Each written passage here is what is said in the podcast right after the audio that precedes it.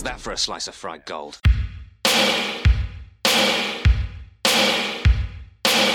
You think this is a fucking costume? This is a way of life. I'll be back.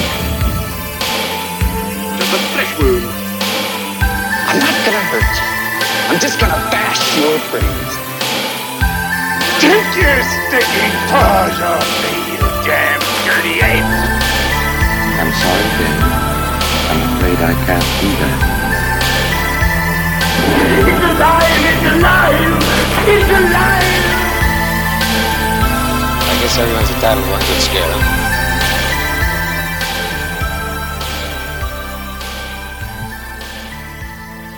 Another special side note about this episode is I haven't drank in over like a week, I think, maybe. Yeah. And so trying to cut back on it. But then I wasn't going to drink today. But then as I thought about it more and more, I was like, fuck you. I'm having a beer or two, three. I don't know. Either way, you're getting my authentic self today. Yay. Oh, great. Very excited for that. I bet you are. Uh, well, hello and welcome to Cinema Shock.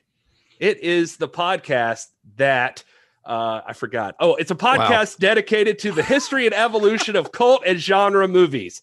I am as God made me, and I am also Gary Horn, one of your hosts. Don't blame God. You did this to yourself. I'm co-host Justin Bishop. We're joined today by writer, comedian, podcaster, Mr. Todd A. Davis. Welcome. to the show. Hey. Hey, guys. Welcome, Todd. nice Thanks. to see you. Nice Good to see you, good everyone.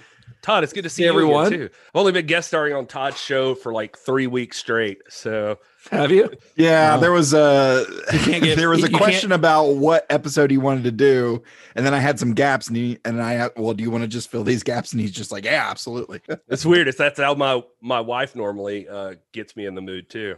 she fills in your gaps. Yeah, she's like, "Do you want to fill in these gaps?" Oh, okay.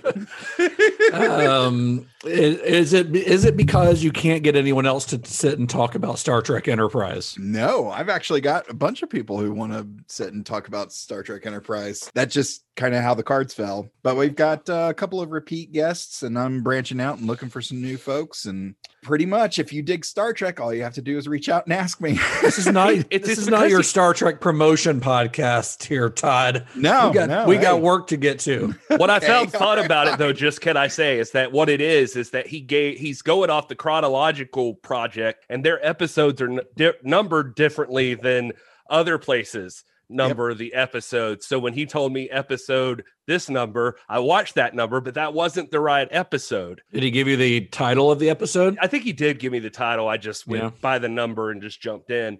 Anyway, so then I went back and did the one I was supposed to. And the one I accidentally watched was actually my favorite episode so far. So I was like, well, I want to do that one. And uh, anyway, but as if Star Trek needed to get more confusing, they did Thanks, this. Todd.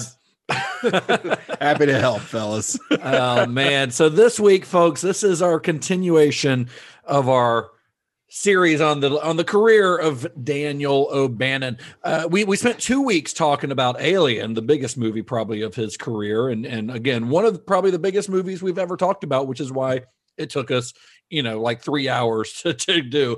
So I hope you guys enjoyed that. Uh, I hope you guys enjoyed us taking that kind of really deep dive into Alien because we don't half-ass anything around here at Cinema Shock. If we're going to give you the all the information about these movies, we're going to give you like every bit of it we can find, Absolutely. even if it means we have to split an episode in half. We dig deep into the catacombs of YouTube and Google and everywhere you can find anything. I was watching a uh, Dan. O'Bannon. I mean, I do read books as well. It's I've not just what Google What searches here. I don't. yeah, I can't. I don't even remember how paper works. Uh, the no, the the I was watching a video about Dan O'Bannon today where he received like some H.P. Lovecraft award, and that was very interesting because he talked a little Yeah. bit about Alien. Just in that, uh, he was he was discussing where he first fell in love with H.P. Lovecraft, and uh, it was just kind of fun hearing him talk about that. He was proud of getting the award, and like, what is it? Like his favorite H.P. Lovecraft story is uh, "Color Out of Space." And uh, so I, I think he died before that last film came out, right? Yeah, that movie came out last year. Oh yeah, that's right. So yeah, it's I, time means nothing. Um, the but yeah, anyway, he he talked about going into buying his first like nickel edition of some H.P. Lovecraft like a collection or something. And uh, reading that book and being enthralled, like staying up all night reading it. And it had snowed that night. He had like a fun little story about going outside and in the piles of snow, like a one lone rose had come through the snow.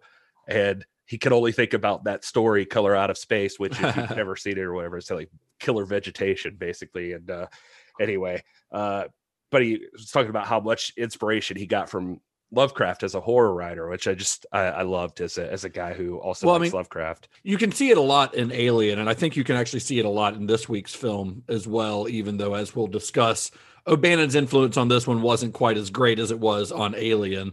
Uh, and, and so you would think that, you know, as we discussed last week, Alien was it was huge. It was a massive success. Uh, spawned a bunch of sequels and stuff. But after the success of Alien, you'd hope that Hollywood would be like knocking down the door of the guy who wrote it, Dan O'Bannon. But that didn't exactly happen for O'Bannon. Uh, as we discussed last week, some of the producers on that film, especially Walter Hill, really tried to kind of underplay O'Bannon's work on the film, defi- despite the fact that he came up with the entire concept. I mean, he he wrote, you know, even though the final screenplay, yes, he was given credit, but Walter Hill essentially wrote the screenplay that made it to the screen. But all the concepts were O'Bannon's. Hell, he's the guy who got H.R. Giger involved, you know, and the movie wouldn't be the same without that. And he had to fight to receive the screenplay credit on that film. And it was kind of a public battle that didn't do much to help the reputation of a guy who's already known to be kind of grumpy and cantankerous, you know. Uh, but then two years after Alien, O'Bannon did get another film with his name attached to it, produced, although its legacy in regards to O'Bannon's actual contributions uh, is, is complicated for reasons that we'll get into over the course of this episode. Uh, but that film, like Alien, was co written by Ronald Shusett, released in 1981, and directed by Gary Sherman. Let's talk about Dead and Buried. From the creators of Alien, terror brought down to earth. Fear so intense it will stay with you to the grave and beyond. Welcome to Potter's Bluff. Two murders in a town no bigger than a postage stamp. When you die in Potter's Bluff, expect the unexpected. Hell is going on in this town? Potter's Bluff, a nice place to visit, but you wouldn't want to die there. Here, I will make you beautiful again. Even more beautiful than before. Dan, I'm dead. Please bury me. Dead and Buried, the movie you'll want to see if you dare to look. Bury me. Dead and Buried. One thing I was going to mention, uh, by the way, that I just remembered right now from from that interview with O'Bannon was just that I wanted to say that I've come around on him a little bit. He seems more fun loving than he comes across sometimes as we describe it. And I know Justin's on his side most of the time, but because of his rivalry with John Carpenter, I think I have like a little bit inside of me that wants to hate him, and uh, so I'm like, oh, he's just a grumpy old bastard all the time.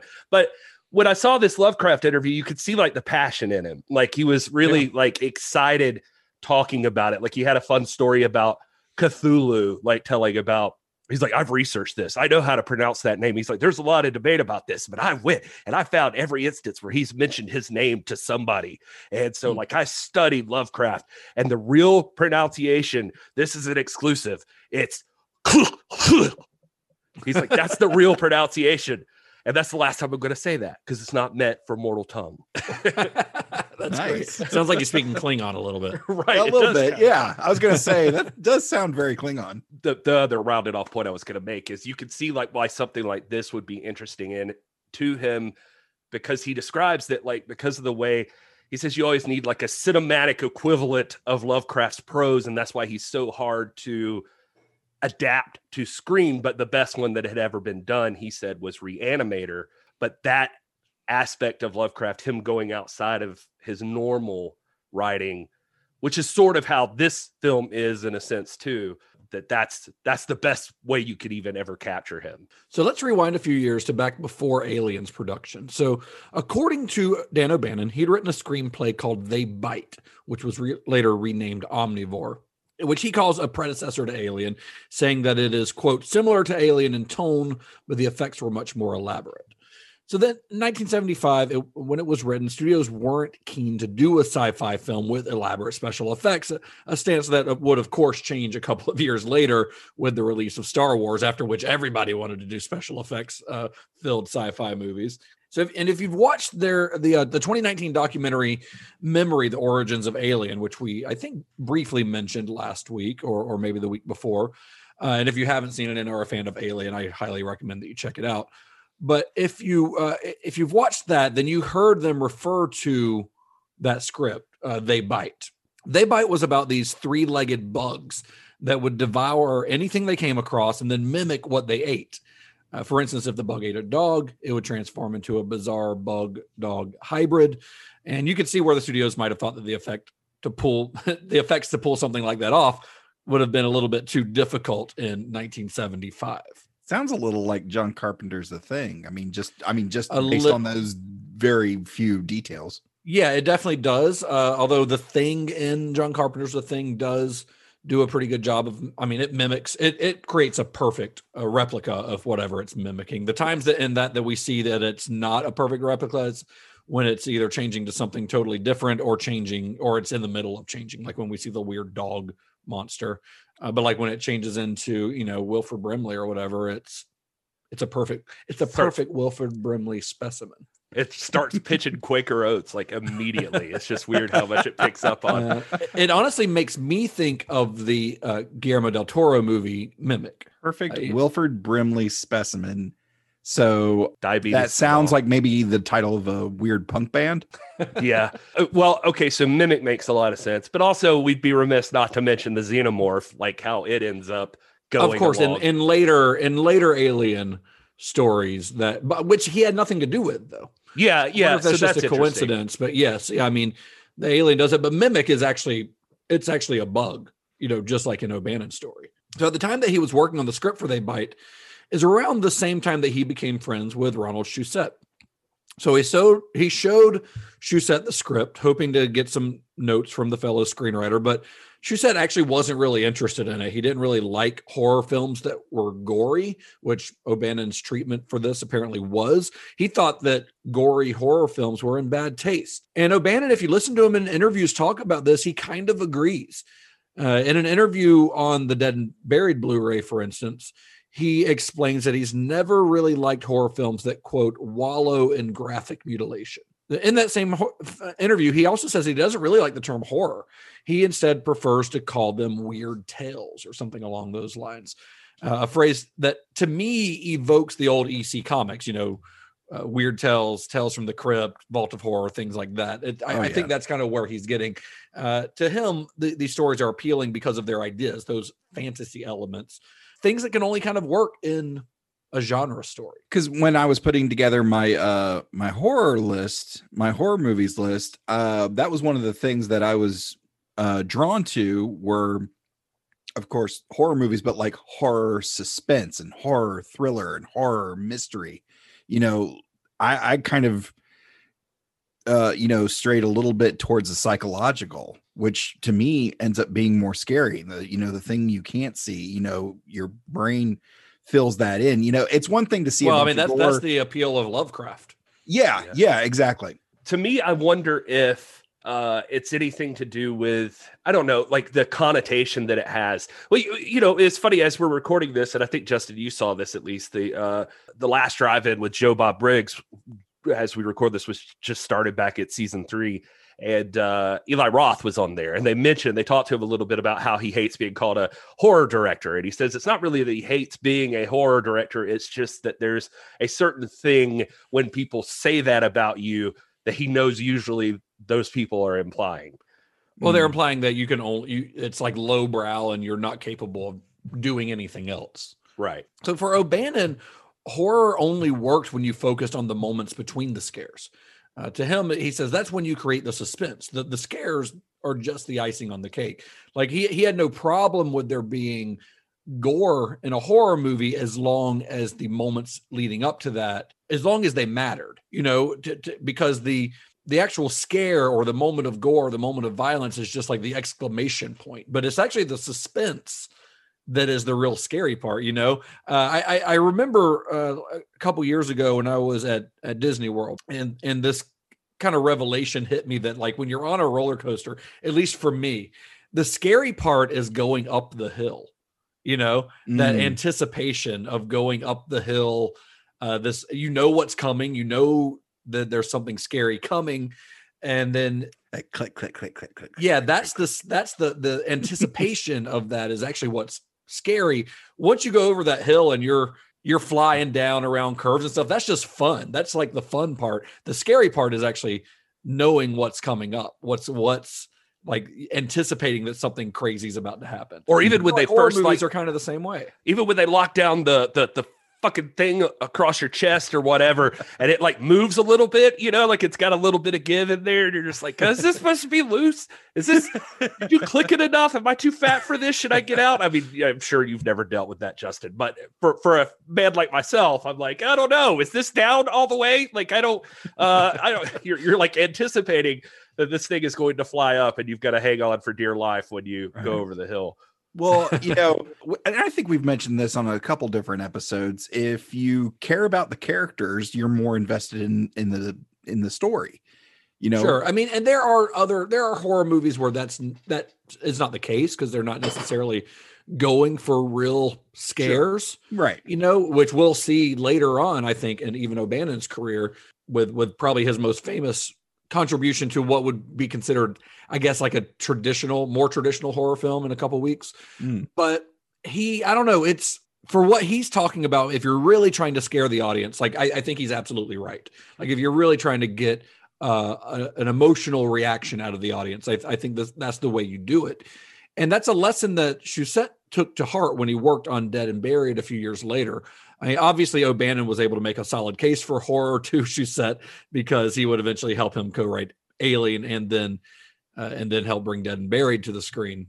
So Shusett's early work on Dead and Buried actually came before Alien had even been released. He he had acquired a script by a couple of writers named Alex Stern and Jeff Millar that he was going to produce. Shusett and O'Bannon, the two, they would often ask each other to check out, you know, the projects they're working on.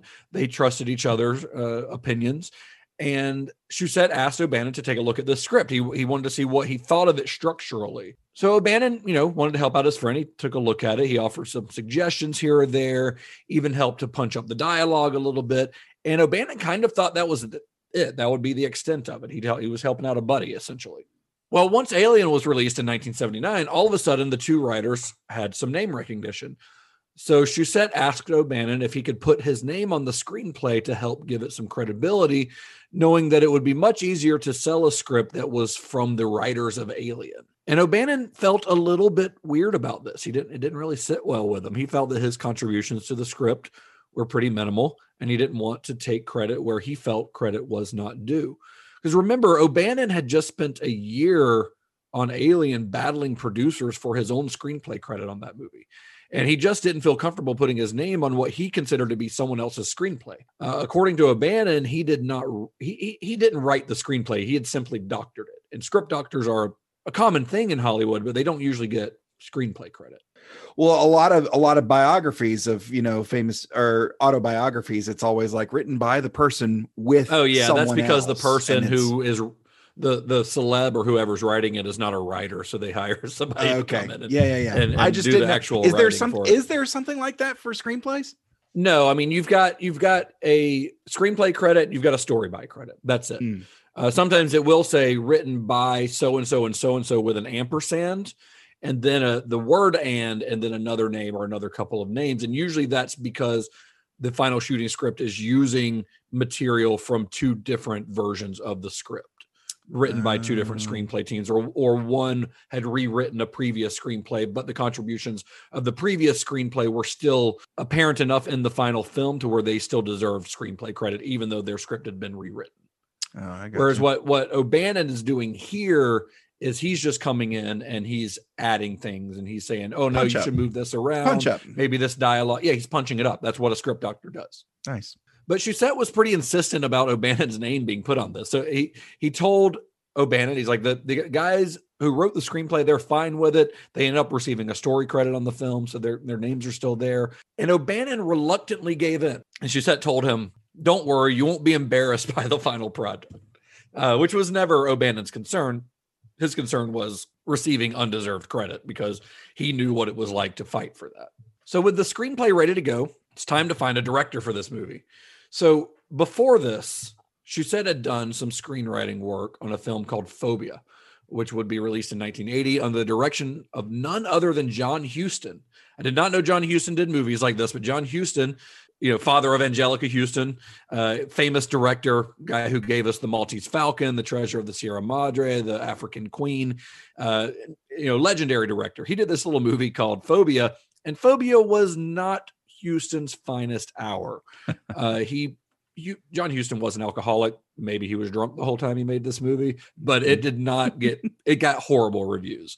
Uh, the film stars Mar- uh, Paul Michael Glaser, who was Starsky from Starsky and Hutch. Uh, he plays a psychiatrist who's developing experimental techniques to cure his patients of various phobias when his patients begin to be murdered, each according to their own specific phobia, which sounds fun. sounds like a schlocky, fun thriller, you know, but it was not well received by critics. Uh, the LA Times called it, quote, the worst film ever directed by a winner of the American Film Institute's Life Achievement Award. Let me just hey, hold on. Let me grab that knife and just twist it just a little bit. There we go. Yeah, that's like a it's like sort of a it's an insult and I don't know. It's got that little bit of compliment in there. Like we know that you're good or can Yeah. be good or have been good, but like Yeah. this is easily the worst film that you or any other director on this list has ever made. Yeah. Uh, Shusett can't be entirely held accountable for that film's failure uh, because his script was rewritten. He was given a story credit on the film, and he was given a story credit alongside a co-writer by the name of Gary Sherman. Although Dan O'Bannon actually did some, some uncredited work on that as well. He did some script doctoring on that one too. But Gary Sherman is who we want to talk about. Gary Sherman is a film director who was born in Chicago but moved to London after college, started working there uh, in commercials, and then co wrote and directed his first feature film, Deathline, starring Donald Pleasence. It was released in 1972 under the title Raw Meat in America, which is a Hmm. pretty fun title. Uh, the film was fairly well received and was a big factor in Sherman getting hired on as the director of Dead and Buried. And have you seen guys seen Deathline? Have you seen Raw Meat? I've never seen that. No, No, sounds it's- sounds fun though. It's it's fun. It's uh Donald Pleasence is I mean Donald Pleasence is just a gem all Yeah. the time. But this is like Donald Pleasence playing. You know how he plays uh he in the later Halloween movies where he's just like Right. off his rocker the Yeah, whole time. right. Yeah. That's kind of how he plays this. Only it's it's supposed to be intentionally funny uh, for a movie that is a very dark movie about uh, uh, people who were forgotten uh, in London and live in as cannibals in the uh, in the closed down subway tubes. Uh, yeah, it's That, uh, sound, it's, that it's, does a- sound like fun. it's fun. It's uh, it's pretty easy to find. It's uh, I actually watched it on Tubi TV for free. If you got that app on like your Roku or whatever, it's Yeah. on there. And I think Sherman is a pretty good director. I haven't seen a lot of his movies. I've seen uh, I've seen obviously Dead and Buried, and I've seen Deathline. He would later do Poltergeist three, uh, which we talked a little bit about on our Poltergeist episode. But I think his work is good, and despite the the final product not quite being the film that he intended, which we'll get into in a minute, I think Sherman's direction is a large part of what makes Dead and Buried work for me. Another major factor in what makes the film work, and probably something that it's most well known for, to be honest, is the special effects work by a young up and comer by the name of Stan Winston. ah. I've heard of that guy. Yeah, you've heard of that guy, the late great Stan Winston. I'm sure most of our listeners know that name. Uh, he's the guy who would later be responsible for special effects work uh, in the Terminator series, uh, Jurassic Park, Aliens, Predator. Like he's a legend, you know. Uh, at the time that he got the gig on Dead and Buried, though, he was still pretty early in his career. Although he was already having some successes, he had actually won the Emmy Award in 1973 for his work on a made-for-TV horror film called Gargoyles. And then he would continue to work primarily in TV for the remainder of that decade, including, I did not know this about Stan Winston, but he created the Wookiee costumes for the infamous Star Wars holiday special. Oh, wow. Yeah. Beautiful. Huh. All that Now, I- said, and and you could you could crap on him, but uh imagine this being your rookie shit. Like that's Yeah. that's how crazy Stan Winston is. Uh, and just, I mean, the thing is, is he done, you know, some of this movie stuff, but usually a lot of the work at this point was uncredited too. Like I was looking him up and he had done some stuff like on like The Wiz and Friday the 13th part two, like all Yeah. uncredited all around this time. Uh, well, he, I, I bet, I wonder if he was working for someone else, like as an assistant, where he wouldn't receive credit as like the makeup supervisor or special effects supervisor or anything Yeah. like that. I, I don't know. I'm just curious. Yeah, but I mean, we could do a whole series on Stan Winston and Uh, we just- probably will one day, just primarily totally so we can down talk for about that. That's pretty awesome, actually. uh, just for shits and giggles, though, to give some context to his work here, when you hear him talk about it, I mean, he's like a long time horror nerd, and Oh, he yeah. loves he loves talking about the history of horror. And uh, so, in several interviews, I saw him talking about uh, uh, one of the points he loves is like. You know, he was really into the Universal monsters, and then horror kind of died off, and it goes into that 50 sci-fi kind of deal. Uh, but then Hammer tries to make a bounce back at some stuff that he loved and I think The Curse of Frankenstein was one of his favorites. But uh, it's not until the late 70s and early 80s that there's an opportunity, and he'll tell you that everyone who loves horror needs to tip their hat to Ridley Scott, Dan O'Bannon, and Shusett for Alien because he, for him, he says that's when horror was finally put on the A list. So for him, working on Mm. this project made by these people was a big deal because he's Yeah. working with people who made his favorite genre mainstream. Essentially, he wants to be Yeah. part of this legacy of horror, and he he he sees that here. Yeah, and you know, I remember when I first saw Dead and Buried. I saw it in the early 2000s when Blue Underground released their DVD. Uh, that was back when you know DVD collecting was a big thing. It was a big thing for me, uh, and I was really able to discover movies that I might not have ever known about otherwise because they were getting released by these kind of niche companies like Blue Underground. And Dead and Buried was one of those movies. And when when it was first released, like I didn't know a lot about it other than I knew that Winston was involved. His name was one of the film's selling points, along with the names of O'Bannon and Shusett.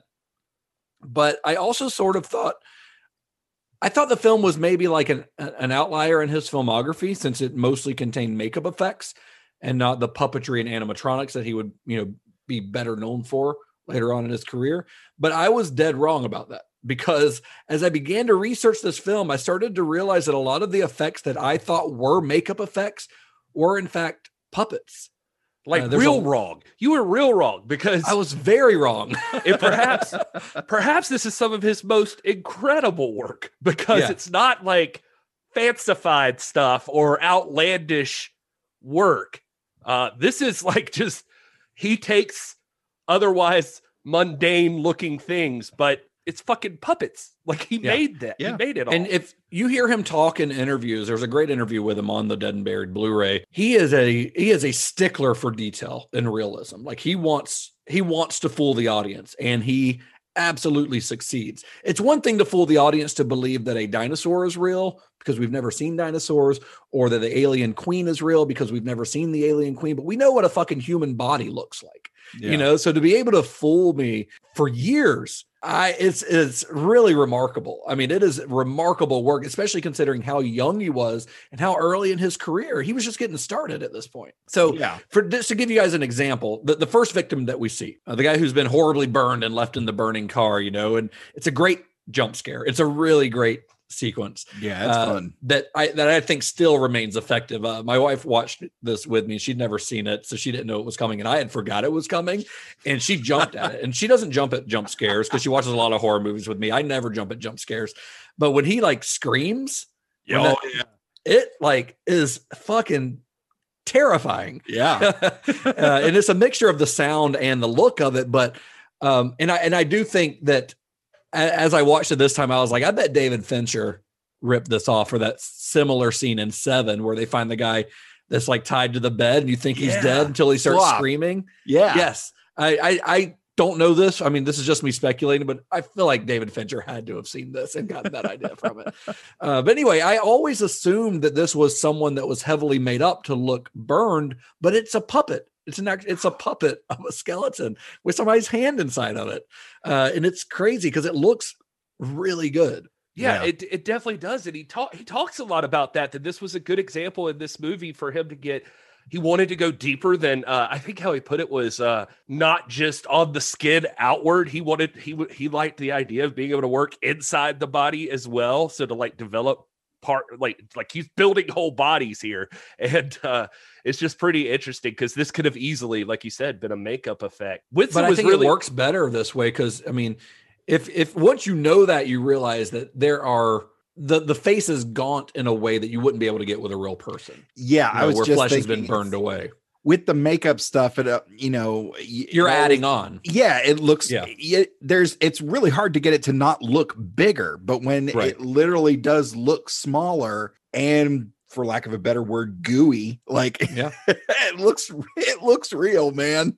he Yeah. gets proud of his work too because he said this was probably a time where Sherman must have hated him because I think he he said he mm-hmm. argued with Sherman a lot during this one because he wanted the Well, they he- argued on the set about it, about how he wanted to shoot it, right? yeah because he he thought the way he had designed and envisioned the shot himself was this puppet is upright like he's in the car and it's burned and you're going to find him like normally seated but then it looked better that way but Sherman wanted it upside down, like the car is, you know, tipped, and and so you're seeing it that way. And he didn't like that, and he said he fought with Sherman about it, but Sherman's of course the director. Uh, but now he admits he's like it. No, it still It- works. It still works, yeah. Yeah. Regardless, he he was worried it wouldn't look as realistic upside down, but yeah, It does. I mean, it really does. So in a later scene, just a few minutes later, we see the same victim again. He's in a full body cast.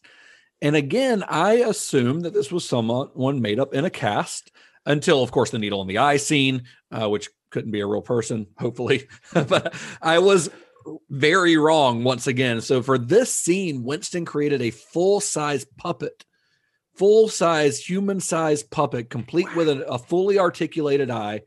And the reason he did that was because I think they had planned a shot where the camera actually travels up the body, like all in one shot, and then we see the needle go into the eye, so that it was there wasn't going to be a cut, so it had to be a full size puppet. They ended up not shooting it that way, but he had created the puppet for that purpose. Uh, but the fact that you can see the fear in that eye, Yeah, I, I was about to say it blows my fucking mind. Just real yeah, raw emotion in that puppet's eyes, yes, like or in his eye. just his the one I eye. never- It's just the one. just one eye, and I never once questioned No. whether this is a real person or not. And that's a testament to how good Stan Winston is. This effect is 40 years old this year, 40 years old next month. Jeez. And it still holds up better than effects that are six months old. I mean, I know crazy. we're really we're nerding out here, but I mean, it's it's really one part where I was like watching the Gary Sherman commentary on this film, and I had to rewind it and make sure that I heard that correctly because I Yeah. I was not aware of this. And as they're going, and the guy's asking him, and he's talking about the thing, and he's like, "Well, this was all designed by Stan Winston," like blah blah blah. And he's describing it, and the guy's like, "So like you mean where the needle goes in the eye or something?" He's like, "No," he's like, "That's the whole thing. Like the whole thing is." Stan Winston, like he he did this. Uh, this is uh, I forget the actor's name right off the top of my head. Uh, but he he's like he's like that guy was never wrapped in bandages or anything. He's like, wait wait a minute. you know, even he's like, hold on, like, this is not a real person at any point. There's never a real person in this. He's like, no no, it's just Stan Winston. Like he- it's a Wow. puppet. Uh, and Winston crazy. gives credit too, by the way, to uh, the the other makeup artist on set. And I'm trying to think of his name. It's uh, um, Zoltan Elek. And that guy's worked on a bunch of stuff like Mask and Independence Day and like a bunch Yeah. of stuff. He he gives him credit too. But Winston poured over this thing. He describes being detailed with every single eyelash in that eye. Yeah, he's he's obsessed with making it look as absolutely realistic as possible. And it pays off.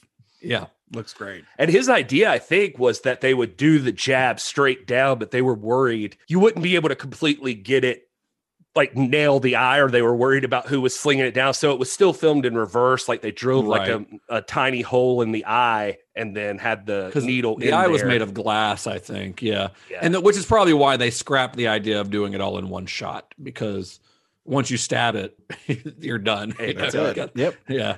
Stan is probably great at parties. Like, uh, I don't know. what if he ever fools his Not wife anymore. and just puts her Now, now, or yeah, not now. Now he's say, Now he's what, Justin bit of a buzzkill at parties now. he's dead, Gary. Are you sure? I think we've seen here that that may not be the case. So one of the film's more extensive effects was the reconstruction of the hitchhiker that was uh played by Lisa Marie, who is not the Lisa Marie that's in like the Tim Burton movies. I, I was like, there, there's a different Lisa Marie, uh, but it's an incredible sequence. And it was filmed and edited by Gary Sherman, but it's the effects work by Winston that really makes it shine. So you guys know the scene I'm talking about, where we're looking down at the Mm-hmm. the face being reconstructed. Uh, so to achieve this effect, Winston took a life cast of Lisa Marie, and I love that they used this actress who has such a distinct feature. Like her nose is very distinct. She looks like she's from Whoville.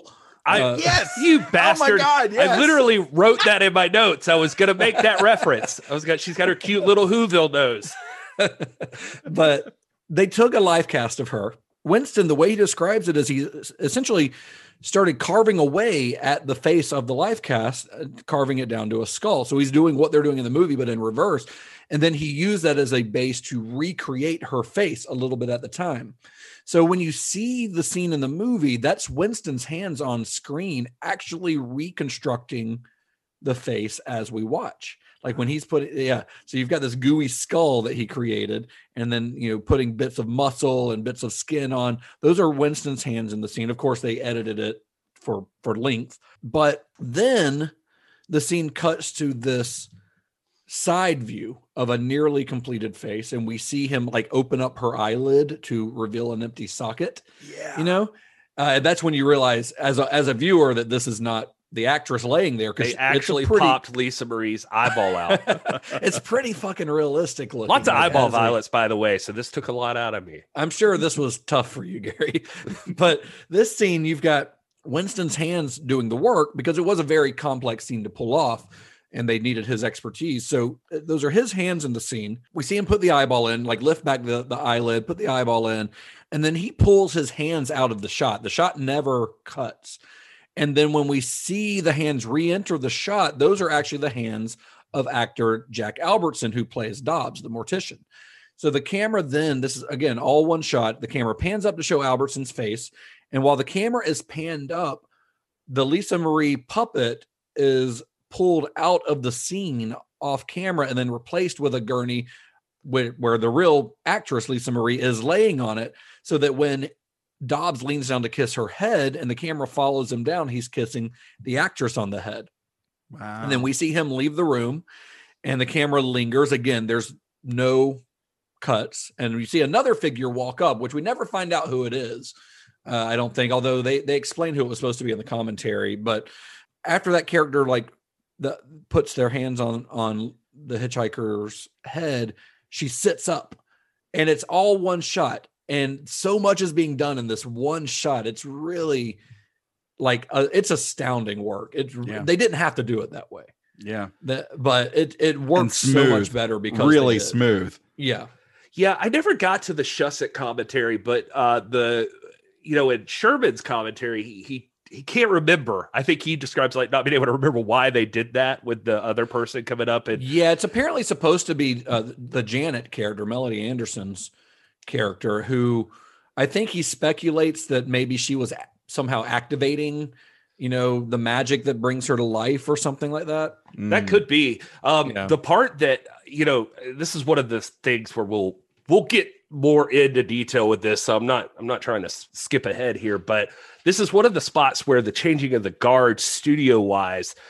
This movie switches between three studios. We'll talk about that more in a bit, but this is one of the parts like in, Sherman talks a lot about this is out of place in the movie where this happened. This is one of the earlier kills in his version of the film because Lisa Marie appears earlier in the, this version of the film as one of the people, you know, but anyway, because I think you're going to talk about that in a minute, but the you know he had a cool idea about how this transitioned as a shot too to like where she gets hit with the rock and then is on the gurney and you see her mangled face like he had Yeah. the idea of, of uh, what's his face the sheriff coming up and finding her and seeing her and then there's the camera scooting up like on them overhead and him walking away and it coming back down and then she's on the gurney and he had this whole thing but the studio that jumped in like nixed that whole thing because they were like that's an ending scene in a movie you can't do that in the middle Huh. of the movie and he's like the whole point of this movie is to be unnerving and weird like Yeah. he's like i like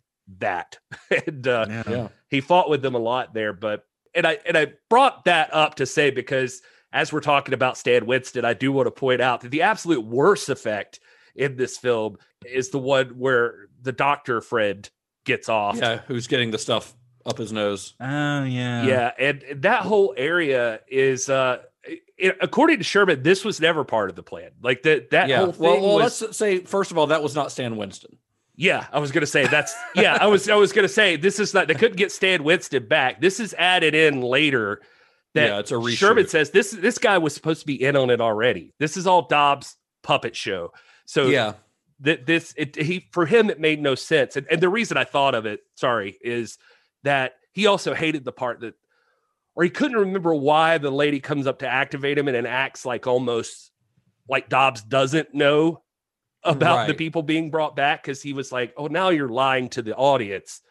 And he's like, This is, you know, clearly Dobbs is the the main the big bad at the Yeah. end. And Yeah. uh he's like, So why would Dobbs not just be there for this? And so he, he Sherman clearly has issues with some of the stuff in the movie. Well, yeah, I mean, and that part doesn't make any sense. But there are several things in this movie that don't make any sense that, uh, to me, doesn't affect my enjoyment. Uh, I'll give more thought on that later, but that's one of them. I mean, we, we're- it's it's like, I mean, it looks cool, I guess, but it doesn't really. Yeah, Dobbs should be the one bringing her back, if anything else. Right. Yeah.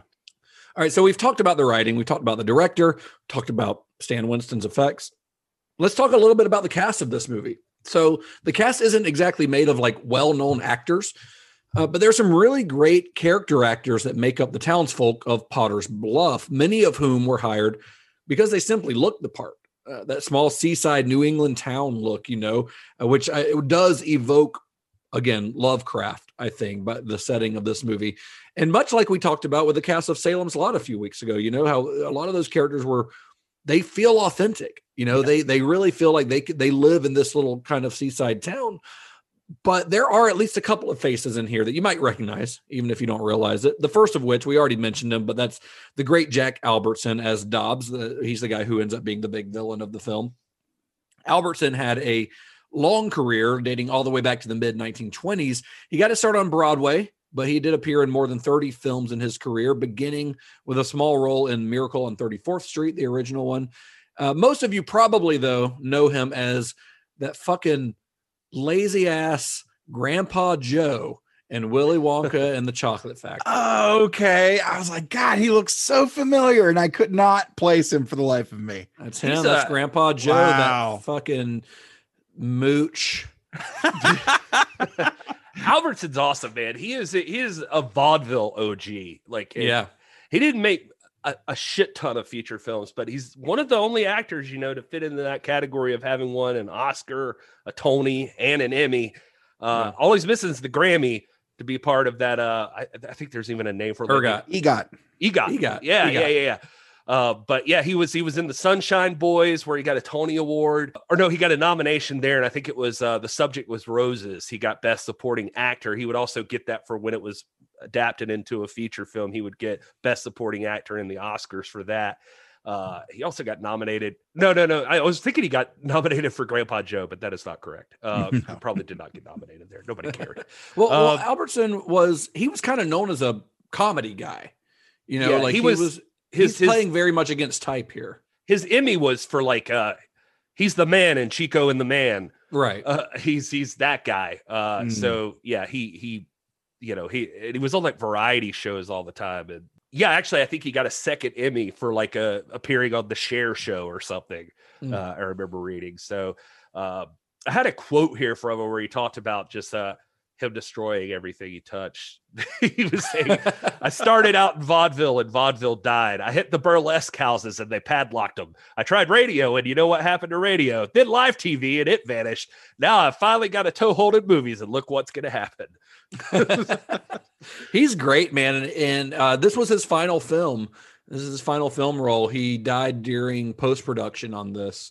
Uh, so this Oh. is a, I don't think he even lived to see its release. He was battling cancer during the filming of the movie, and nobody really knew. But yeah, you'd never know because he's not. He's given it 110. percent Like this is Yeah. a powerhouse performance. He is so much fun to watch in this movie. Well, he's one of my favorite things about the whole movie. Well, dude, they said uh Sherman says they they that he knew he was sick then because he would have these moments of like he was heavily medicated. And there's a scene where James Farentino comes into his office and uh who's the sheriff, you know, Albertson's at the table or at the desk and Farentino's talking to him and he says at one point when they're shooting the scenes of Farentino's dialogue like straight on shots of him, Albertson started like nodding off. And at one point like nodded off straight back or something and was just out out like a light. And he said Farentino was like reading his lines and freaked out and jumped up and ran away He probably thought he died right in front of him. Yeah. well so he said sherman says he followed Farentino and he was in his trailer and he was crying and he said that his father i think had died the same way like mid conversation Mid conversation. Wow. yeah and had died and like he just had like a flashback when Yeah. he thought Albertson was just dead, like right there sitting there talking to him. Oh. That's crazy. So, well, I guess let's talk about James Farentino. So, he, James Farentino plays the lead of the film, Sheriff Gillis. Uh, prior to this, Farentino was probably best well known for his roles in 1980's The Final Countdown, which is a movie I really want to talk about on this show one day because it involves time travel, and I think it would be fun to break Gary. I always like breaking Gary's brain with time travel movies. Uh, it's a really good movie. Uh, and also, he was in the 1977 TV miniseries Jesus of Nazareth, for which he received an Emmy nomination for his role as Simon Peter. Interesting. Because, you know, this guy looks like a Middle Eastern Hebrew, Yeah. just like everyone else in that movie. Uh, so I think he's he's very good in this, though. It's kind of a shame he didn't have a bigger career as like a, a character actor. I mean, he he worked consistently, but never. He's not a leading man type necessarily. But for something like this, or in, in character roles in bigger movies, I could see him having a big career. Yeah. Uh, and then starring as his wife Janet was Melody Anderson. So Anderson was fairly new to screen acting, but she had just recently filmed a starring role in Flash Gordon. And Flash Gordon was a film that was poised to be one of the biggest movies of the decade. Everyone thought it was going to be huge. It was going to be like the next Star Wars. You know, Queen did the soundtrack for it, and uh, and they all thought that like we got you know Melody Anderson on this before everyone knows who she is. Like this is a great this is going to be a big deal because she's going to be a huge star by time our movie comes out and it's going to help our box office and all that. Well, it turns out Flash Gordon was a big flop, like one of the biggest turkeys uh, in, in box office history. Uh, I just, it's a fun movie, I think. I mean, it's not a great movie, but it's a fun movie. But it did not do very well at the box office. It was a, was a pretty big failure. So her being in the movie didn't really amount to much of anything. Although I mean she's she's very good in the role, but yeah, uh, but her star there were there's, there was no star power there. And then you had Barry Corbin as a townsperson named Phil. He would later go on to have a long running role on Northern Exposure. You've also got Lisa Blount as well. Lisa is also her character's name. She's the nurse uh, slash model at the beginning of the movie. Mm-hmm. Uh, Blount would later appear in An Officer and a Gentleman. That was probably her biggest role. And she's also in John Carpenter's Prince of Darkness. Uh, then she would later become a producer, actually. Uh, as she she was, I did not know this about her. So I started looking into Lisa Blount. I knew she was an officer and a gentleman, but I didn't know that she had a career as a producer. But in, in as a producer, alongside her husband, Ray McKinnon, uh, who's a character actor who I am a big fan of. I really like Ray, Ray McKinnon. Blount actually won an Academy Award for, in 2001 for Best Live Action Short for a film called The Accountant, uh, which was directed by McKinnon. And he stars in it as well, alongside Walton Goggins in a very early role. It's a really good short film. I've actually got it on DVD because uh, our friend Andrew Molinaro, a friend of Oh, ours. yeah. Uh, he, uh, that all three of us know. He actually introduced that to me when when I first met him, in in you know, 15 years ago or whenever it was. Not long after this movie came out or the short film came out, and he gave me this. Uh, he gave me a copy of the the DVD, and it's really really good. And I had no idea that it- it's so weird seeing how it's connected. You, you'd probably recognize Ray McKinnon even if that name doesn't ring a bell for you uh, as a character actor you've you you have probably seen him and stuff he had a very long running role on um, on deadwood on hbo as the Okay. uh, preacher who ends up getting like a brain tumor spoilers Oh. i guess for a you know 10 year old show but he's really good at it and then we've got the town tow truck guy harry played by a young actor named robert englund We've already Yeah. it's already our second Robert Englund appearance. Englund had already appeared in Tobe Hooper's Eaten Alive by this point, and he had also just made a made-for-TV movie called Mysterious Two. Uh, although it actually would not air until 1982, it aired uh, on TV after the release of this movie, but it was filmed beforehand, and that film was written and directed by Gary Sherman, who had personally offered the Dead and Buried role to Englund. He, he wanted him for this and I looked up Mysterious Two because the the name sounded really familiar to me. I was like, that sounds familiar. Have I seen that? And it turns out that I had heard it because I was recently watching a Heaven's Gate documentary on HBO. You know the the Heaven's Gate cult. Oh yeah. uh, Marshall Apple uh, Applebaum, yeah. and uh, the film is actually loosely based on the story of, or I said Applebaum, Applewhite, Herff Applewhite, and Bonnie Nettles, and the story. The, the movie tells the story of two aliens who visit Earth to try to enlist converts to travel travel the universe with them. So basically, Gary mm-hmm. Sherman took the idea that was behind this weird cult.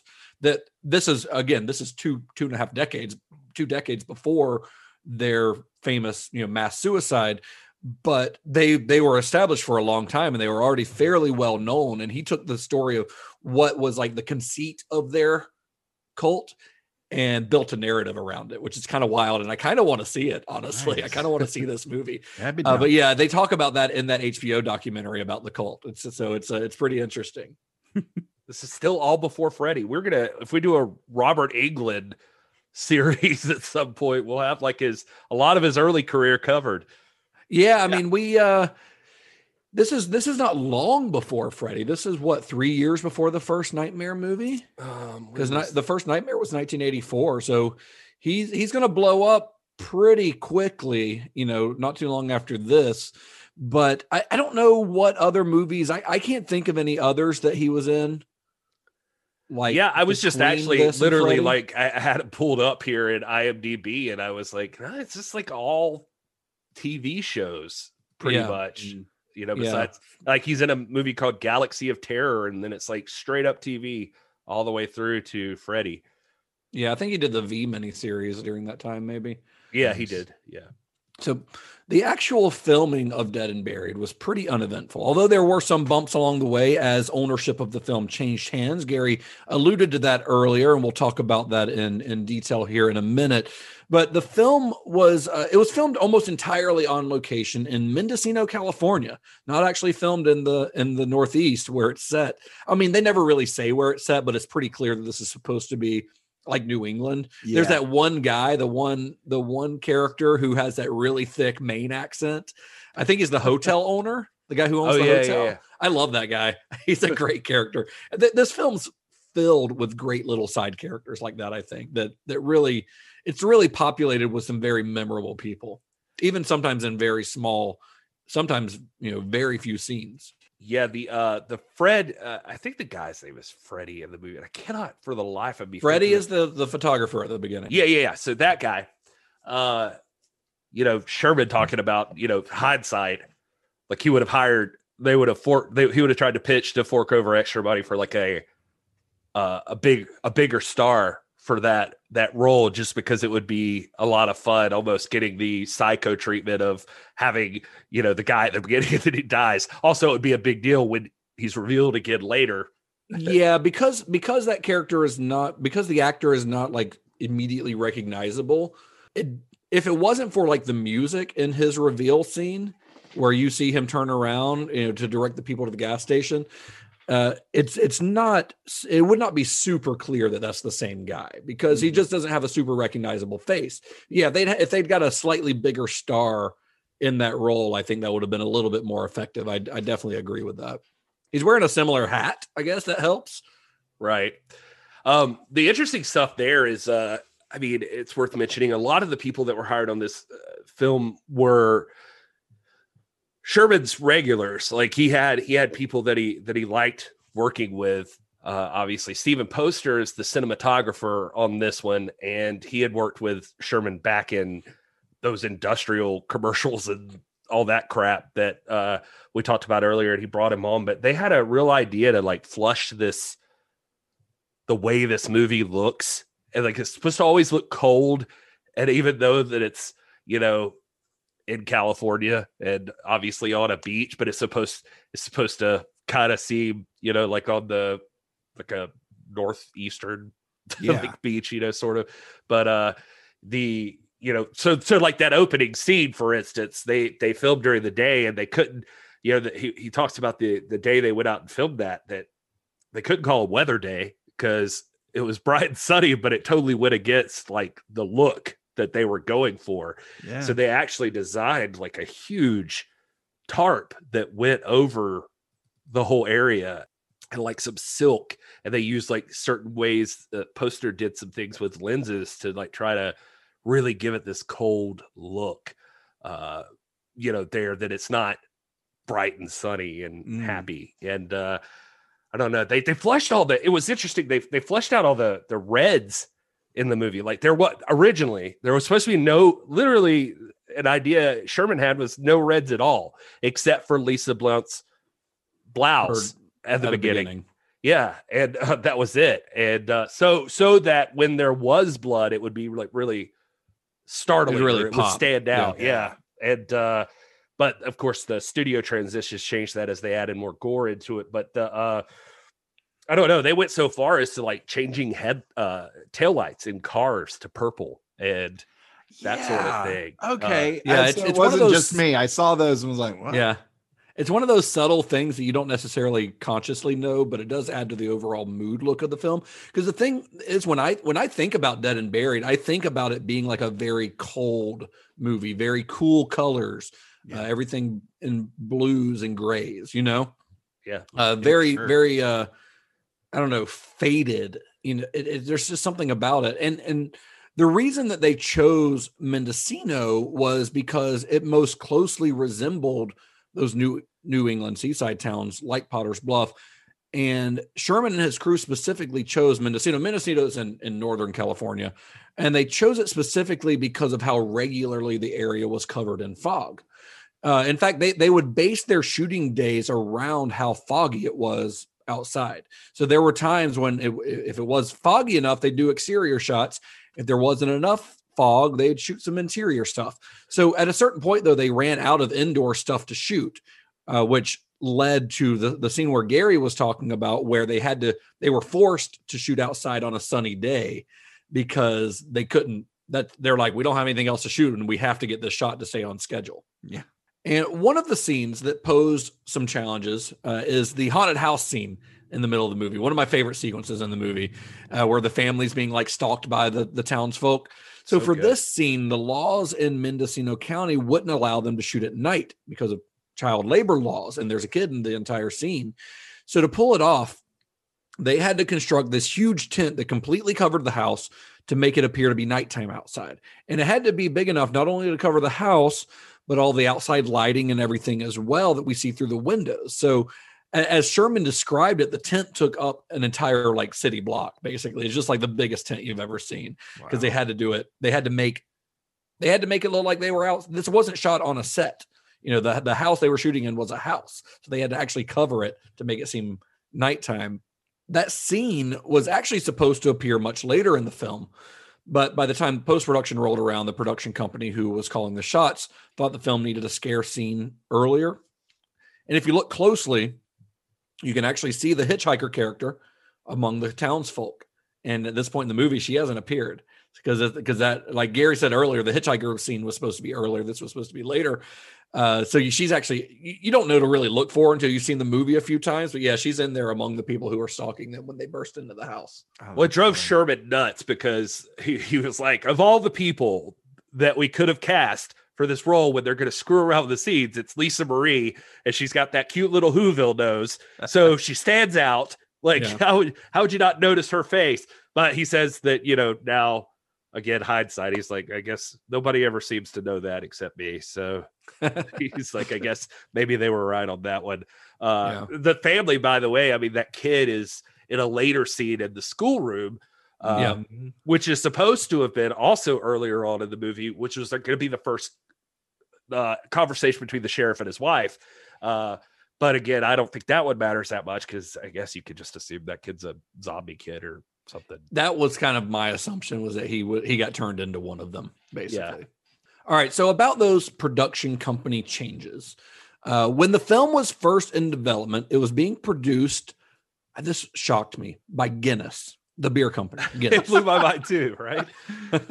Apparently, Guinness was wanting to get into film production, so they bought a studio. But their foray into film had not been going well and did not last very long. They they'd had a couple of disasters and decided to pull out about halfway through pre-production on Dead and Buried. So then the production company that Guinness had hired to oversee the film ended up taking over the production uh, using funding from a different source. And they oversaw the rest of pre production and pretty much the entirety of the shoot. And they were apparently pretty easy to work with. By Sherman's account, they these guys loved the movie. They loved his vision for it. They loved the tone. Uh, they just generally like were into what he was doing with it. Nice. But then the film got sold to a third company during post production, and I'm not sure why. I, I could not find out why the rights got sold, but it got sold to a third company during post production. And these guys, they didn't quite get what Sherman was trying to do here. They told him if we wanted a horror film by Bergman, we'd have hired Bergman. Uh, I guess they saw it as being too artsy fartsy for their taste. Uh, so, but you know, they didn't hire Sherman in the first place, so they, they- they didn't really have have anything to do with hiring a uh, uh, the Bergman of horror. They, uh, I think Sherman said it was just that that second company got bought out by Yeah, a, a bigger studio or something, and so it was just that I don't know. The Guinness thing was funny, although it's not. That was marketing back then because I think all around that same time there were people doing, uh, like Guinness also did the Book of World Records. It was like another way to get your name Yeah. into something else. Like Michelin had the uh restaurants up the coast of California, like the restaurant guide, and it was like a different way of marketing to like get Yeah. you to Yeah. drive up and down the coast to like check out these other restaurants, and somehow that would connect to their tires. And uh, you know, it was like I I think it was Michelin. Anyway, Yeah, Yeah. Michelin starred restaurants. Yeah, there, yeah. See, I knew you would know that. I'm not fancy like you. Uh, the but uh, Michelin starred restaurants are a very well known thing, but Yeah. Well, I sort of knew. the uh, but anyway, so so I guess it makes sense. Maybe they were trying to like just throw themselves into the movie industry and also, you know, market that way as well. They thought it'd be a good idea. But the second group for them Yeah. The I don't know. It just uh it started getting, you know, this is where the studio meddling thing starts coming into play and scenes get moved around, gore gets increased, like people think it needs to be something different than what the original dark comedy feel that Sherman might have thought it was going to be, or yeah, that's it. Yeah, these guys they, they kind of had a very different idea of what the film should be. They they did want more gore, they wanted more titillation. They they demanded that Sherman shoot some additional scenes and restructure the film a bit. Like like the the scene where we uh see the old drunk fisherman. Uh that scenes were like that were expanded to be more violent. Like that scene his gory death wasn't originally in Sherman's original version. He cut away when it was obvious that the man was about to be murdered, but they wanted to see the murder. So they had to go back and do reshoots. So that one wasn't shot like on location in Mendocino. They they filmed that like on a on a stage. And Sherman is not entirely happy with the resulting film. If you listen to his commentary, like he's not, this is not the movie he meant to make. Uh, the tone is very different from what he'd intended. Like you, said, it's a, it was supposed to be a dark comedy, and there's not a lot of that there. Um, and not a lot of that is left intact, except for some of the performances, like specifically Jack Albertson, who are playing really like purposely broad. But other than that, there's not a lot of the comedy left in the film. I'm interested how uh the tone would have impacted things. I mean, because for me, I mean, for better or worse, I I actually think the movie's pretty fantastic. But uh yeah, yeah, I do too. But I, I, and d- despite the fact that Sherman, it's not the movie he meant to make. That he not exactly the movie he meant to make. There's a lot of what he wanted that he intended that's still here. He but seems I'm very open. curious about that. But unfortunately, we'll never know. This isn't like going to be where something, you know, there's going to be a, a DVD or I mean a Blu-ray down the line where it's the original Sherman version of this movie because this production company when they bought this th- or when they had the movie recut and rearranged and reshot they then ordered that every other copy of the film be burned so there is no existing cut so sorry to everyone who was trying to get release the sherman cut trending on twitter uh, but it is not going to happen because it does no longer exist yeah, he had a director's cut that was going around. They they screened it at a couple of places, right? They uh, Yeah. But uh yeah, they they it was going to cost too much money for that to exist by the ter- time the third studio came in. So yeah, it was destroyed. And that's Yeah. sad. But it is really sad. It is really. Uh, there have been other cases where we think that every you know every copy of the film's been destroyed, and then they've been found in some warehouse out in you know Utah somewhere or something. So who knows? It could happen, but it's unlikely at this point. Yeah, the studio wanted to make more changes. I mean, Sherman, would, when you hear him talk about it now, like he seems more at peace with it. That it still ended up getting some recognition and it has like a cult following and that sort of thing. That at least because it, it's not so much uh that everything got changed. The tone is different than what he had intended it to be. But yeah, Yeah, he, I and mean, and they added gore. yeah, they added more gore, so it kind of ruined the red thing that we were talking about. And uh, the he, he talks about the studio wanted to make more changes than that. Like part of uh Dobbs, you know, Albertson's stuff is all like he's playing it broad, like Justin said, just because it's he's definitely comedic or he's trying to have fun and uh he's playing that big band music. They wanted to get that out of there. They hated love that. that. And, Yeah, I uh, thought it was great. It's a great character, like just quirk. But he said there was there was too much trouble. Like they were just like he said too many scenes and too many different ways it's included that they were just like, ah, fuck it, you know, basically. uh, so you still get Dobbs carving faces up to big band classics. So Yeah. just like just like Duke Ellington intended, it's still there. and, uh, uh, speaking of Duke Ellington, by the way, the score is beautiful. I love the music in this movie, and that's by a guy named Joe Renzetti. Uh, yeah, who did Chucky? I think right. yeah, he did Play? Chucky. He did Yeah. a bunch of stuff. He's a longtime music industry person. He was best friends with Gary Sherman. Uh, Gary Sherman also did early work in, as a studio musician. And Hmm. so he worked with Joe Renzetti and uh, got him in there. And Joe Renzetti got a uh, Oscar for the score, the score in uh, Buddy Holly, the Buddy Holly story. Oh, the Buddy Holly story. Nice. Yeah. And so uh, that was him. And he said he would try Nick to. Nolte or he- I think that's right. Nick Nolte. Yeah, Plays Uh, Buddy no, no, Holly? yes. Wait, Gary who is Buddy Holly? I get Gary them mixed Busey. up. Yeah, it's easy to do. Everybody does that. I get them mixed up. Yeah, it's it's- Gary Busey, which who also won, I think, an Oscar for that. Yeah. So uh, anyway, that's how they met. But the, he he's he said with music, I guess it's kind of funny. He was just telling like a little side story that he would try to get him and Renzetti were friends, and he would try to get him on stuff all the time. But like people would be like, like on TV movies and stuff, and they'd be like, "We, we got somebody already." He's like, "This guy's an Oscar winner, and I can get him Yeah. on this." And they're like, "Yeah, but that uh, you know, after the Oscars, it doesn't matter anymore." Wow. Yeah. So I guess even after these changes were made, the production company who distributed it didn't have a ton of faith in the movie because they did very little to promote it aside from commissioning a pretty kick-ass one sheet. I love the poster to this movie. I think it's rad. There's no imagery from the movie on it, but it's just a really great poster, I think. It is Yeah, yeah, weird because fun. it, it doesn't look like anything. Like I mean, from I don't know. Like it's it's a weird a weird. Other image. than it's on a beach, I think, but uh, other than that, yeah. I The- thought it was like the fucking Statue of Liberty or something. Like, Right. like like it's a cool the poster, but yeah, or something. has nothing to do with the movie hardly. But, eh, but anyway, they didn't really do a lot of promotion on. it. I mean, they they use they had a trailer, they put it out and everything, but they didn't really push it hard. Uh, as a result, the film did very little business when it was released on May 29th, 1981. It only played in 83 theaters uh, for about a week per screen, and it made a measly $216,000 at the box office.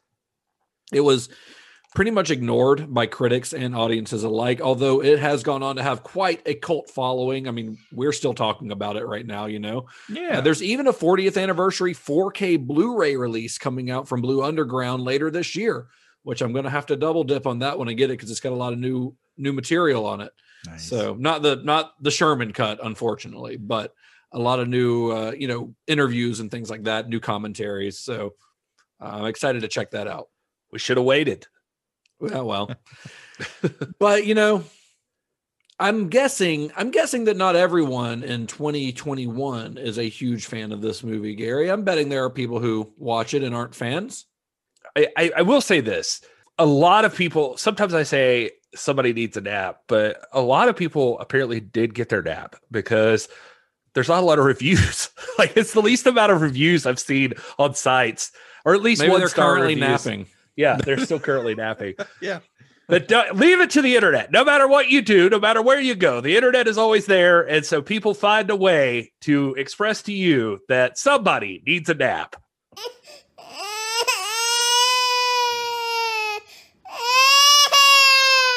Uh, so the easiest ones to start with are like from Amazon because they're short and sweet, to the point. Like this guy, 80 stud, who says he gives it one out of five stars. His title of his review is Consider the one star the biggest pile of crap you've ever seen. I guess I don't know what that means exactly. It's like a star shaped poop or something. anyway, It's a good uh, trick. Yeah. Does God, that mean this you have a star-shaped butthole? Like like so it's like one of those starfish. Does it come like out one of like those the Play-Doh, Play-Doh like one of those things? Play-Doh molds. Yeah.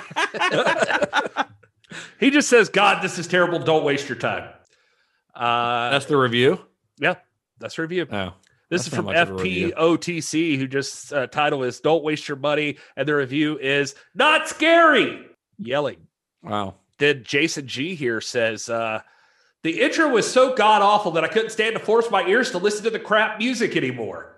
My fault for picking this movie, but when I go into the horror genre to pick a flick to watch, I want action, suspense, madness, mayhem, not a five minute piano walk on a beach. That's what he said. Wow. I Brian really, says, I really uh, like I really like that opening. so did I. Yeah, it's great. Yeah. Brian says, trying to make up for poor writing, it's difficult to believe such accomplished veteran, veteran actors would waste their talent on this tripe. Uh, the title of his review is Typical Gore and TNA. I don't even remember boobs in this movie. Were there boobs in this movie? Yeah, Lisa Yeah. shows her boobs in the opening scene. Oh, okay. All right. All right. But if you want the real reviews, you got to go over to IMDb for this. Uh, so I've got There's some good ones on Letterboxd, Gary. Here's one just to to butt in on your segment here Oh, go ahead. By a guy a one star review from a guy named Silver I got to start looking at Letterboxd more. says, "I made a lot of poor choices in my life. Watching this movie was one of them." Oh. uh, uh, but this is my favorite one, and this is the the last one on my list here. Uh, this is from Thomas one nine six x two zero zero zero two nine. Um, That rolls right off the tongue, doesn't it? easy to remember username. Uh, he his review is titled "This is a disgusting film." Really started the 80s trend of disgusting violence masquerading as a horror film. I was the target audience for this repellent piece of trash, and I was disgusted then as now. Oh, where do we start? Let's see. The setup. You can bring people back to life if they died a violent death. So that laughably weak premise is the excuse to butcher people in horrible ways because, well, that's needed to bring them back to life, I guess. That might have worked if played over the top for black laughs, a la Reanimator or something. But no, it's played straight. There is a whole terrified family in a wagon that gets hunted down. One of the few scenes, at least, where the demise is off screen. However, just about everything else is on screen. There is actually a scene where a young girl walking along is beaten and killed by zombie townspeople who are all filming it and grinning with several cameras. Then, There is a close up of her face as the filmmakers lovingly and time consumingly reveal in time lapse photography her beaten face being carved down to a skull and rebuilt to look normal again. This done, of course, by a slumming Jack Albertson as the mortician behind it all. He likes to drive around in an ambulance slash hearse playing old Tommy Dorsey tunes. I guess that is supposed to be cute. In the end, of course, even the sheriff is undead and the doctor offers kindly to fix his rotting hands. Not clear why the sheriff is not out with the other townspeople, killing children with glee and slicing their faces off, sticking needles in bird victims' eyes. But I really, really wonder what people see in a geek show like this to give it any kind of rating at all. It's not scary, the twists are laughable, and overall, it's kind of sick. It's not even well enough done to see it on a dare or enjoy on a level you might watch a bad H.G. Lewis film. It's just god awful trash made for people who get off on this type of pointless gore and made by people slumming for a paycheck. I'm sad that Albertson was even involved. Wow. Uh, let me ask both of you guys how how much and ha- uh, with what frequency did you get off with with with all this war? I- I am curious as to the numbers. I mean, the I mean, how long's the movie? I'm not really the person you stop keeping am- track after a while. I am a chronic masturbator, clinically diagnosed. So I don't, you know, it's it's really not so much what's in front of me as just the desire to do it, you know? You mean that literally and metaphorically, right? right, right. Okay. So I can kind of understand with this movie not vibing with audiences in 1981, uh, because this was at the height of the slasher era, which is undoubtedly why the company that bought the rights to the film wanted more gore in it. Gore was what was selling in the early 1980s. You know, this is a year after Friday the 13th. Right.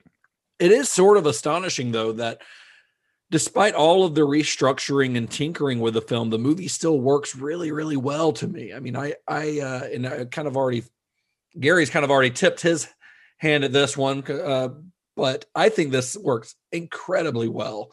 Uh, I would, however, like to know Todd's take on this.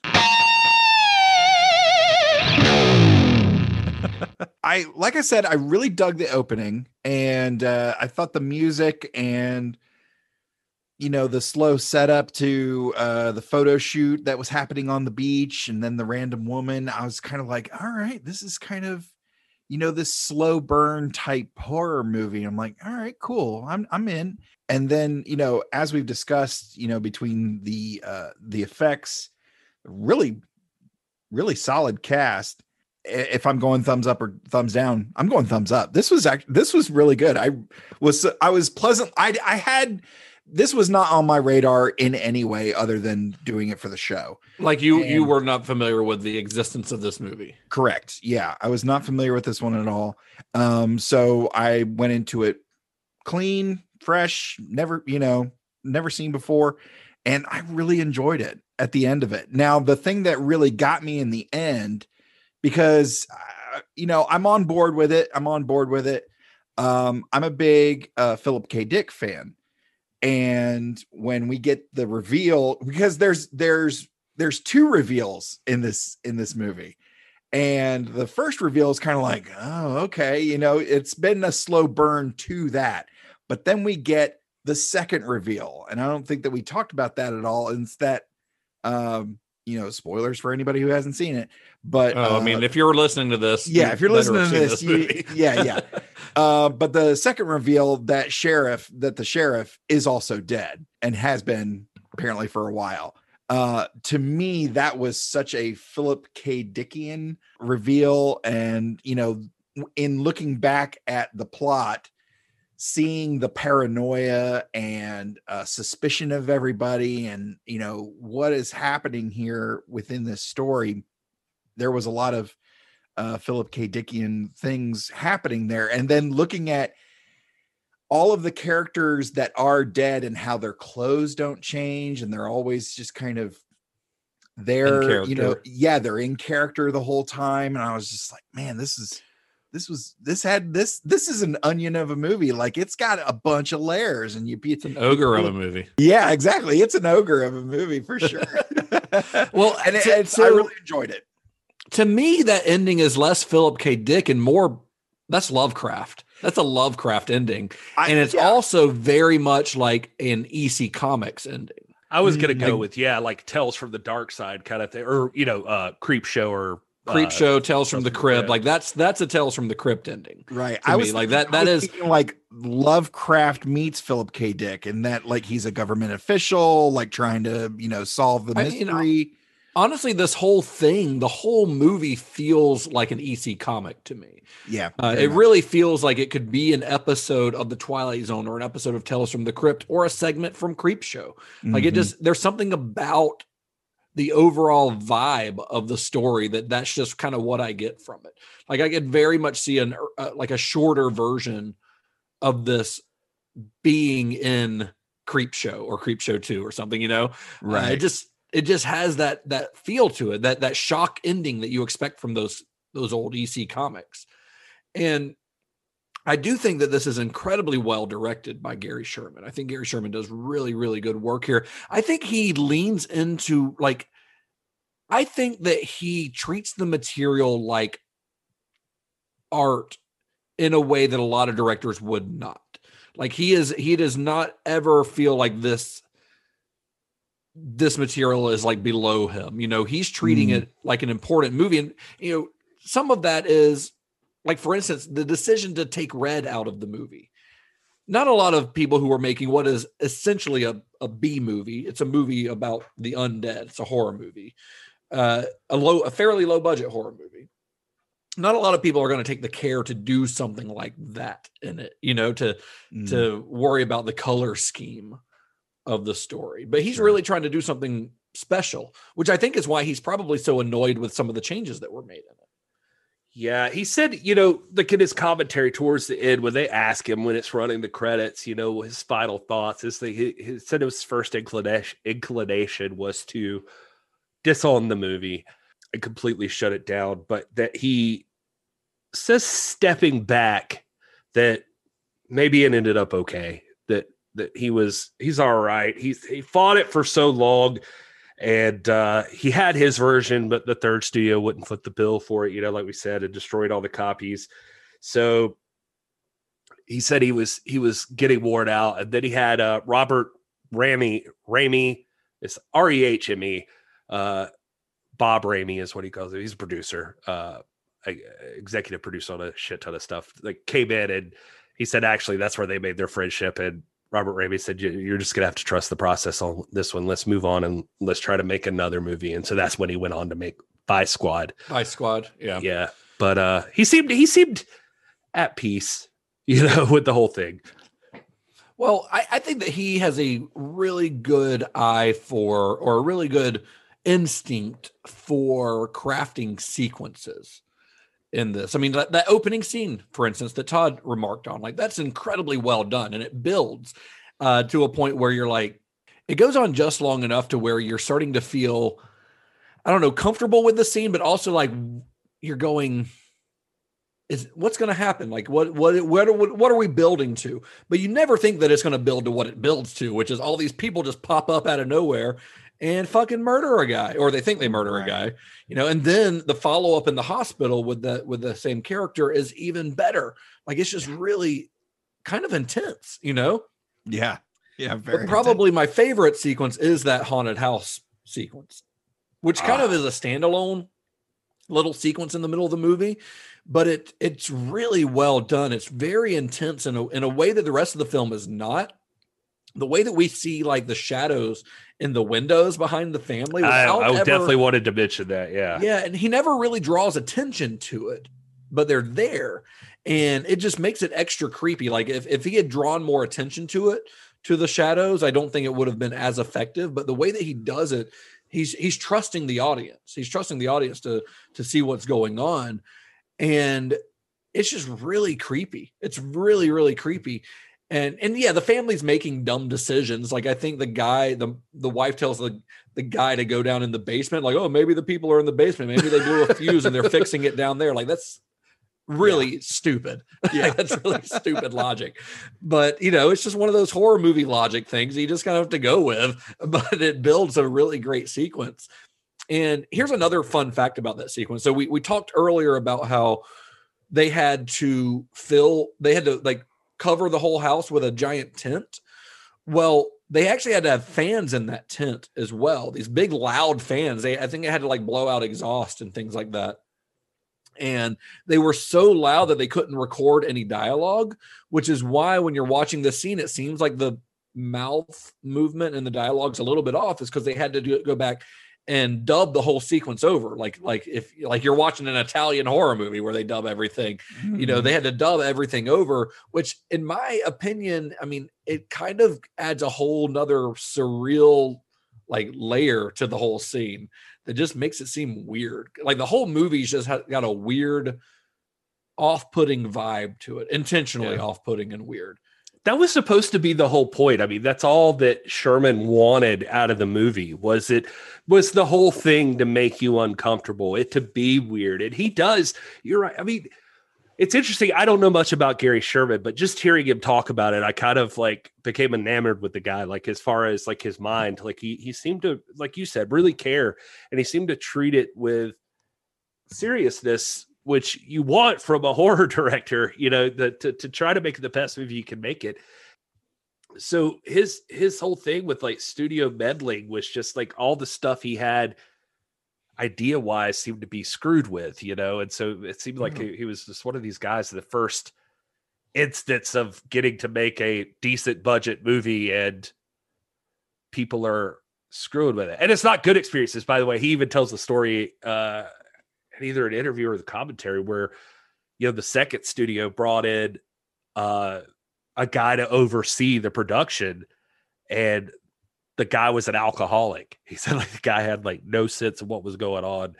So the, the worst instance of it was is that they depended on him to handle certain aspects of it and he didn't handle those that almost caused like serious accidents on set. One example he gave was that uh you know they had to close off a road and the guy was supposed to have contacted the police department to close off a road they were filming on. He said it was kind of like a out of the way like stretch of road, but like they're filming, and all of a sudden this car comes barreling 60 miles per hour around the curb, like Jesus. at the crew, and they all have to like dive out of the way because it turns out this guy was drunk when they were talking about it and didn't ever call the police and wow. you know closed the road. They thought it was like a closed off road, and jeez, that's crazy. And, yeah, and uh, so he was just like frustrated.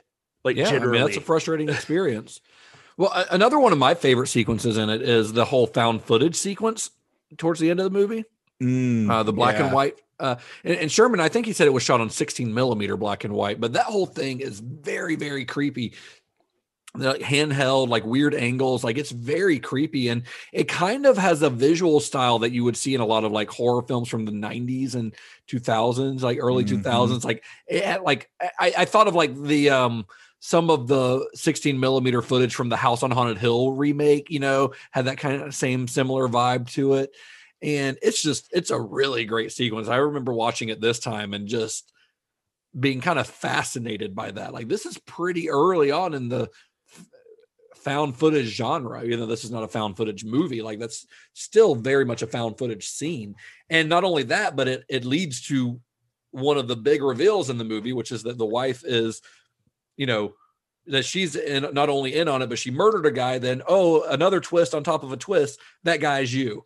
Yep. it's really good. It's really excellent. That's the sad part of it is because I mean to hear Sherman talk about it, I mean, he's really proud of these moments and like yeah you know they're even getting away with it appearing more violent during those scenes because they're like black and white. And so you get away with a little bit more of the gore type stuff but it's not as like overpowering just like gore for the sake of gore. And it's just like kind of off-putting. The whole thing gets yeah. uh off-putting. And then yeah he, he, he talks about that scene just like the you know oh hey th- this woman just stabbed a person uh mid mid coitus and I don't know why I used that. Anyway, I'm just really happy with myself for saying mid coitus. You just like to say you just happy you got to say mid coitus. just anyway, so they're in the middle of making love. She stabs this guy, and uh and he's like, and then you're surprised because it's her, it's the wife, and you're like, ah, fuck. But you're not even thinking about who who did she stab.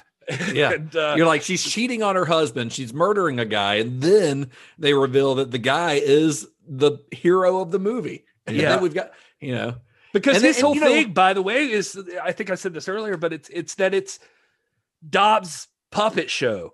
It's Yeah. like he's already kind of controlling all of this. Like he controls everything here, which is more the reason why he was frustrated with, like, say, the doctor scene, because he's like there, or you know, even eh, just in certain parts, he was like the messing up of it is is that like you start lying to the audience. And he's like, I'm not trying to lie to the audience. I'm trying to make it fun for the audience. And it's like a mystery you could figure out. But when you start just like, now you're also lying to the audience, you're like trying to make it, he's puppeteering you. But it's no, you're supposed to be enjoying the movie like he's puppeteering the sheriff and this town. And, you know, like that whole thing. Yeah, and- and not everything in the movie really makes logical sense. Uh, like the whole plan, like what is what is Dobbs doing? Like why is he doing this? Never. It doesn't matter. It doesn't make any sense. It does. It's never explained. Uh, he simply says like I'll take my secret to the grave, and, and it's like that's enough. That's enough of an explanation to me. Yeah. Like he he's got his reasons. Is it voodoo? Is it witchcraft? We don't really know. There are hints here and there, but they never explain exactly what's going on. Or like the fact that like in that last scene, there are just projectors set up all over Dobbs's uh, Uh, just- office yeah. or whatever. Beams Yeah, of like, light. yeah. yeah, why? Why are the why would those be there? It doesn't matter because you know what? It makes it for a pretty fun looking scene. Oh yeah.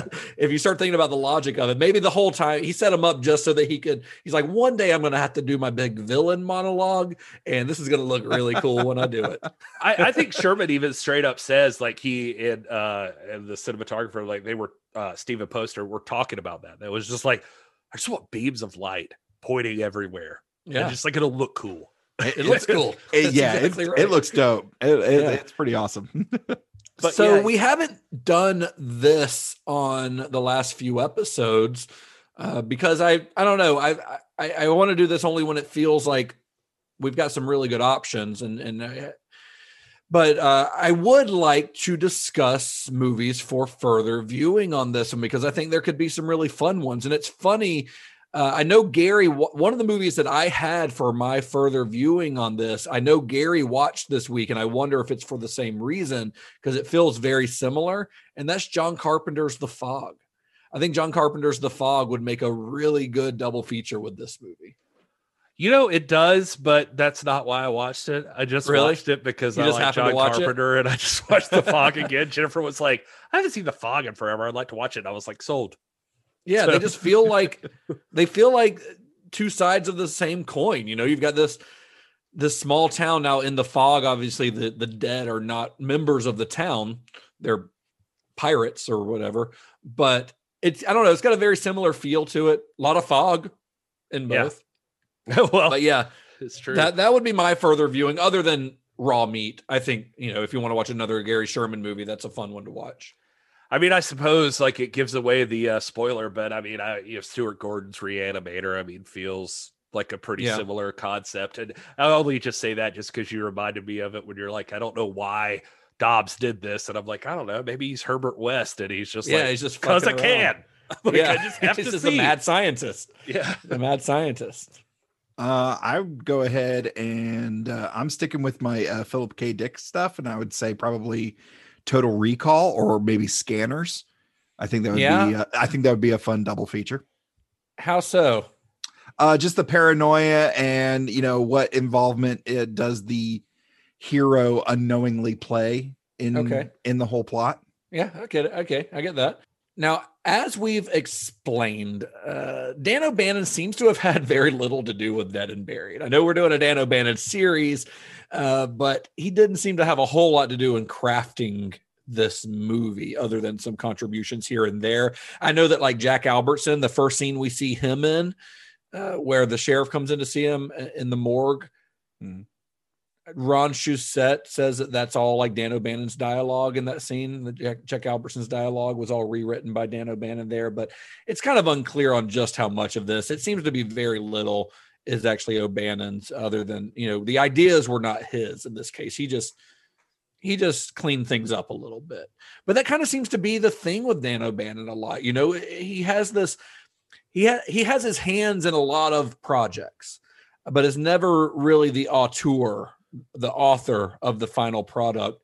Uh, you could say that he co-authored, you know, Dark Star with John Carpenter. You can even say the same about about Alien because he undoubtedly helped to bring that film to the screen.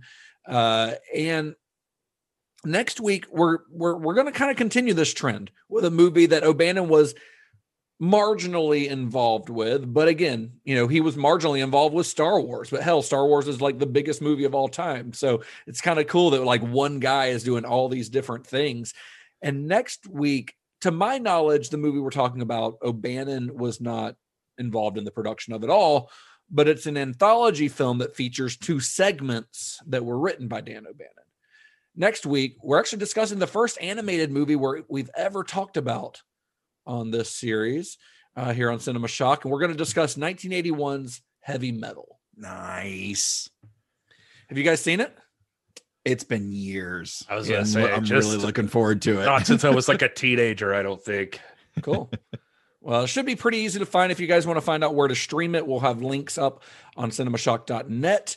You I was also find- masturbating to it, and I can't remember if it was because of the movie or probably probably the or just because you were like 14 and that's all you ever did. yeah, I just masturbated a lot. so we'll find Uh, out. also head to cinemashock.net to find links to all of our past episodes and where you can subscribe and all that. Rate, review us on all those things. You guys got anything else, friends? Where can you be found on the internet? I can be found at Mr. Todd A. Davis on all the socials. And if you like Star Trek, I have a podcast called the Computer Resume Podcast, and it is on Apple and Spotify and Amazon. And uh, we're working our way through the entire Star Trek franchise in chronological order. Both Gary and Justin have been on multiple times and probably will again in the future. Uh, but we're having a lot of fun with that series right now. I am Gary? at this is Gary Horde, and I also have a, a wrestling show too called uh, This is Pro Wrestling. It's like pulling teeth to get Gary to promote his other show on here for some I don't. reason. I'm not sure whatever the crossover is, but yeah, if you like wrestling, I have a show called This Is Pro Wrestling. It's at TIPW Show on all the social medias. You can check that out. And I'm at Justin underscore Bishop on Twitter, Instagram, and Letterboxd. You can also find the show at Cinema underscore Shock, Twitter and Instagram. You can also like us on Facebook and all that stuff.